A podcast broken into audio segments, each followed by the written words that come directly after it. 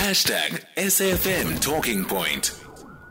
We continue the conversation on the talking point, and we're looking now at the state of the forensic laboratories in the country. Unfortunately, the backlogs that have been experienced at the laboratories continue. Nga Murombedzi is the advocacy manager at Women and Men Against Child Abuse. Nga, good morning, and thank you so much for your time this morning.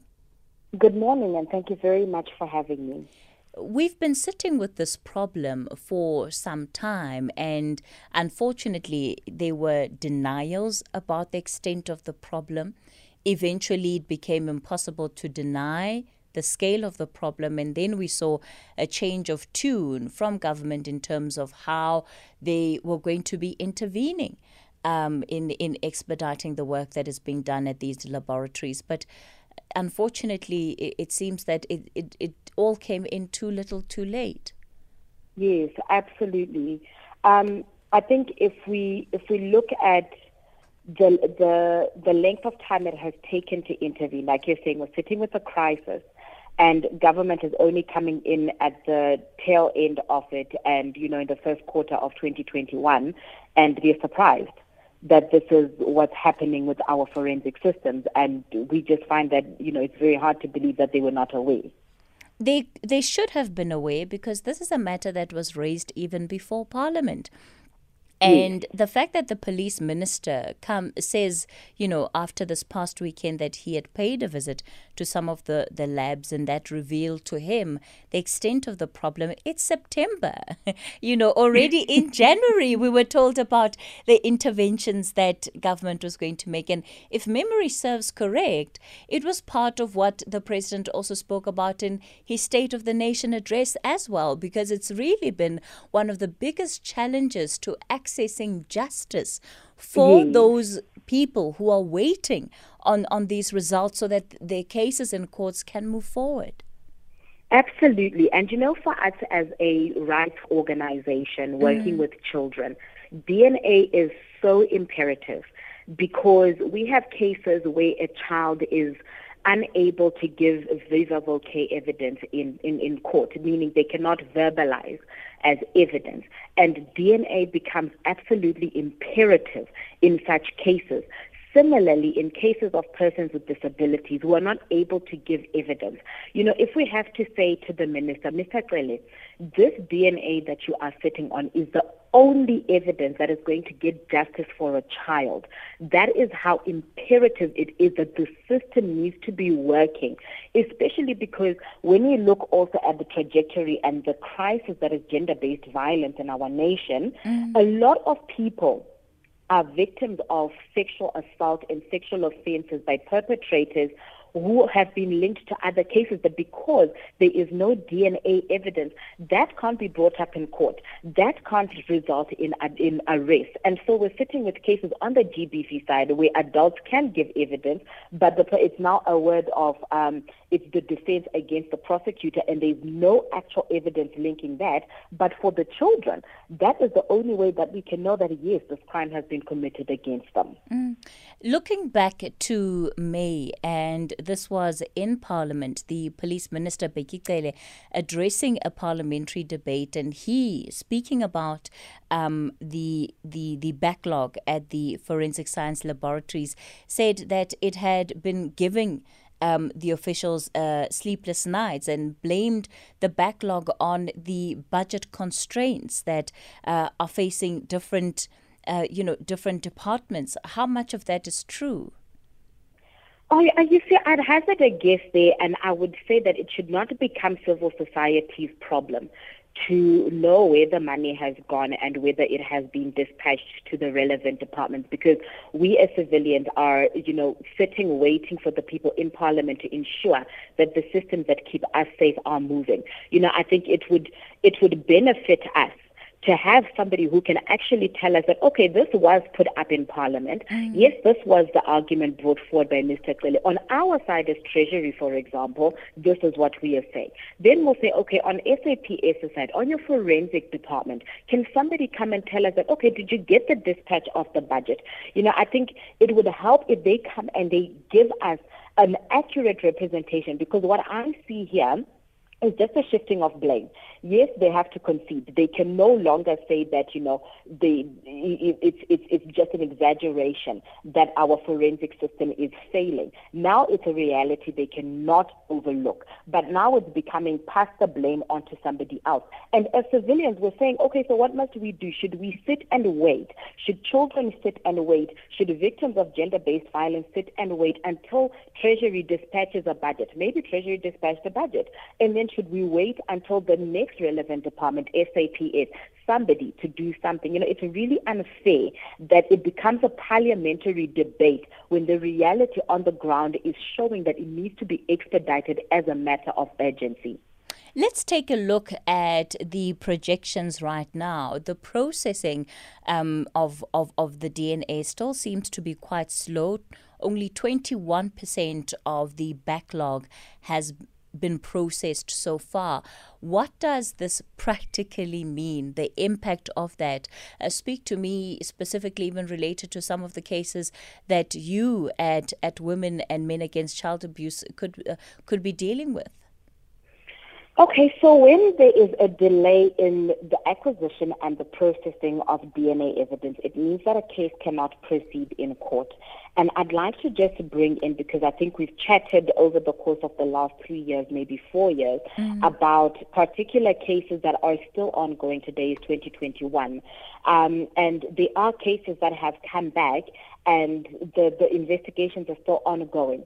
Now, from a child's rights perspective, we have to also advocate for the cognitive wellness of a child, the emotional wellness of a child. Now, you imagine a child has gone through the tragedy of being raped and they are six years old, and their cognitive development and their comprehension of what has happened at that stage is relatively um, in a place where they can they can quickly develop defense mechanisms, if to put it to put it very simply, um, and cope with what has happened to them. Now, if we're waiting four years from a six-year-old to a ten-year-old, every time they appear in court, every time there is a mention of the court case, every time there is a postponement, we are now saying that for the system to proceed, we require the child to go back and relive the trauma. Now, it's, it's, it's a balance of getting justice, but also wanting the child to be in a place where they can move on with their life, because essentially being a victim of rape is a life sentence. You know, it's something that you relive. There will be triggers as you go on in life. You know, your mental health can be impacted very adversely by being a victim of rape. So now we're saying that if we have to wait four years, if we have to wait, you know, it's twenty-three percent, that means that there is, my math is not very good, seventy-something plus percent that is waiting. That seventy-something plus could be cases that have been waiting for five years. Mm. Now, are we waiting for five years for a child who is six years old to be eleven years old to get to court only to be to- told that the, the sample of D N A is not um, adequate enough to, to, to proceed? Um, we've had a case that was from twenty eighteen. Only now in twenty twenty-one, the mother was told that there's no D N A evidence. And yet this could have been communicated sure. if our system was working. Her mm-hmm. child was two years old at the time. When the child is five years old, they've lived in anticipation, waiting every single day, calling, can you get us a response? And we have followed up only to be told in twenty twenty-one that actually, no, we're not going to proceed. Now, you mm-hmm. tell me, what is the psychosocial impact on the family, the very fiber of our communities, if they are sitting in limbo for three years to be told that nothing is going to be done? There is no justice that is going to happen for your child because, like I said, no viva voce evidence can be presented in court and cases will not proceed when that is not available. D N A was the only thing that would have communicated. But now, you know, those are the challenges that come up when we say that we're not just making noise as activists to say that, you know, we need the system to work. But there are dire consequences to the well-being of children in our republic especially, you know, of victims of gender-based violence. They cannot move on until these cases are finalized. And if it's taking five years, we are asking them to just reopen wounds and reopen wounds and reopen wounds, maybe at the end of it to be told that we don't proceed.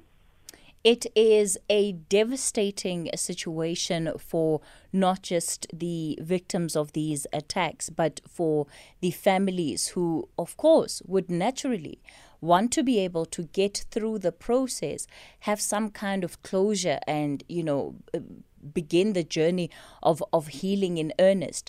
We now have, you know, some reports that suggest that this backlog could only be cleared in January twenty twenty-three. Firstly, does that sound like it is something practical and realistic, given the fact that currently we're sitting still at on a backlog of over two hundred thousand cases? You know, I, it's very optimistic.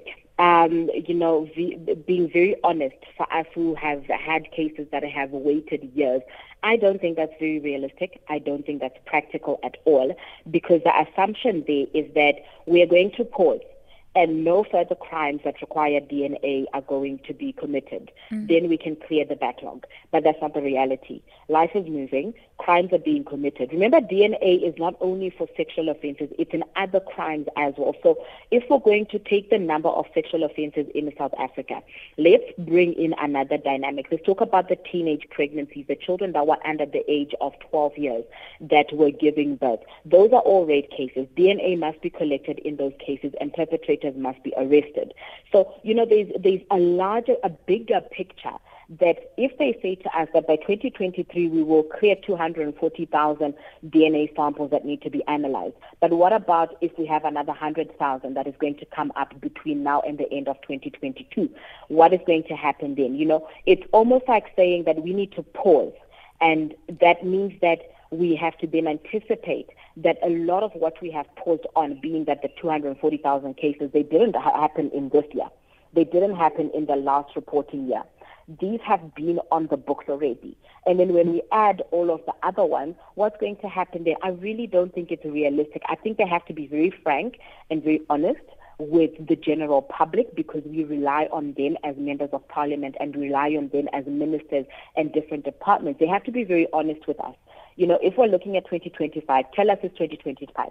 If we're looking at a system that doesn't work, tell us the system doesn't work. Then open up for procurement to be done so that cases can move, you know, so that people can move on with their lives. But I really don't think twenty twenty-three is realistic, simply based on the cases that we have had that have taken over two, three years to be finalized. One of the challenges that it has also presented is around, um, you know, those who have con- who have been convicted of Schedule eight offences, and this includes murderers and rapists, as you have said, and the fact that they are now not able to submit their D N A. This is before they're actually released from prison, when their sentences have come to an end. Uh, w- what are the challenges that that is going to present in the long run? That is a very complex yet a, a very important question to ask. Um, and, and you know, I, I, I want to frame it in line with the current um, reporting and monitoring measures that are in place in the absence of D N A. Mm-hmm. So when perpetrators are released, um, rapists are released, child rapists, for example, or sexual offenders who need to go on a register. If we can manage that system, I would say I'm optimistic that maybe D N A will contribute. But at the moment, that system is not managed either.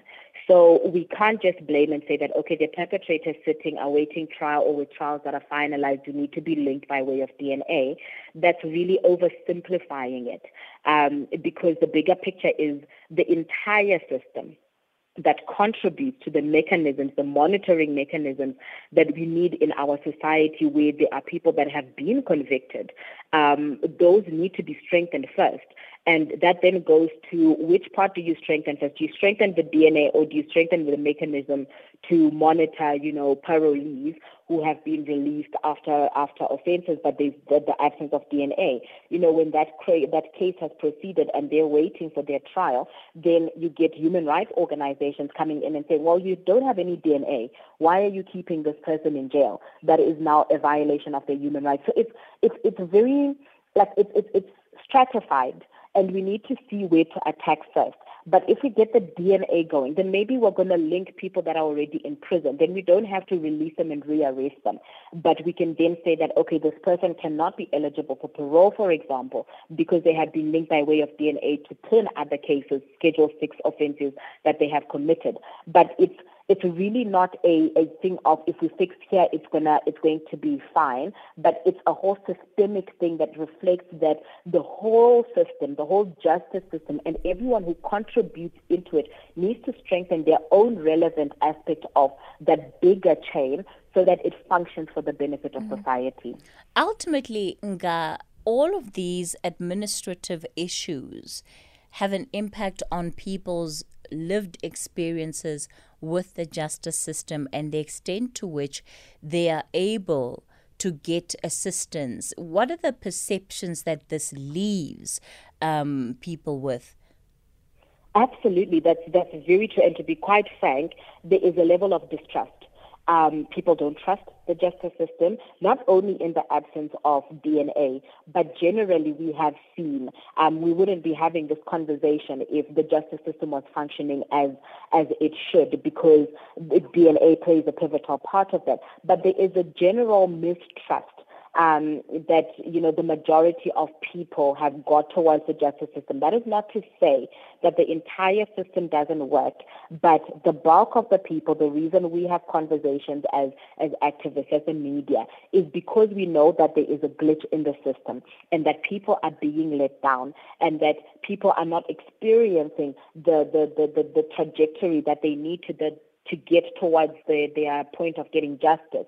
So it's, it's very... It's a, it's an abusive system, if I can put it like that. And we always say with our cases when we advocate for children who have been sitting in the court system for over two, three, six years, that the justice system should not take on the pathology of the perpetrators that are put into it. So you cannot have the system be the abuser.